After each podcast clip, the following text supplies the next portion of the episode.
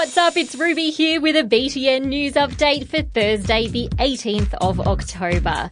First up, it's out with the old and in with the new. Our $50 note, affectionately known as the pineapple, has had a few makeovers over the years, and today there's a brand new one out. One of the most useful upgrades are four little bumps along the top of it to help vision impaired people identify the note. It also has a top to bottom clear window and a flying swan.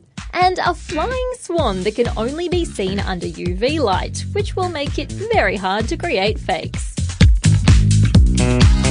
For hundreds of years, Pompeii has been one of the world's most famous archaeological sites. It gives people a window into the ancient Roman world, and a tragedy that happened one day in 79 AD. The nearby volcano, Mount Vesuvius, erupted and buried the town in a cloud of ash, gas, and rock. Pompeii stayed entombed for centuries until archaeologists started digging up the streets, buildings, and artifacts, and even the remains of Pompeii's residents, who'd been frozen in time by the volcanic ash. But now archaeologists have made a huge discovery they reckon might actually rewrite history. It's essentially ancient graffiti, and it suggests the volcano probably erupted two months later than we've always thought. Now there are quite a few books, including your school textbooks, that will have to be changed. The puppeteer who brought two of our favourite childhood TV stars, Big Bird and Oscar the Grouch, to life is retiring.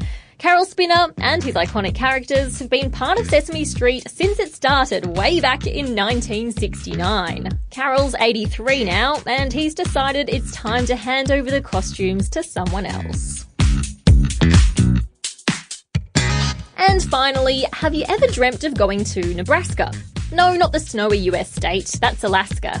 Nebraska is a Midwestern US state. Slightly less snowy, made up of sandhills, rock formations, and big prairies. Some tourism experts have come up with a an interesting marketing campaign for the place.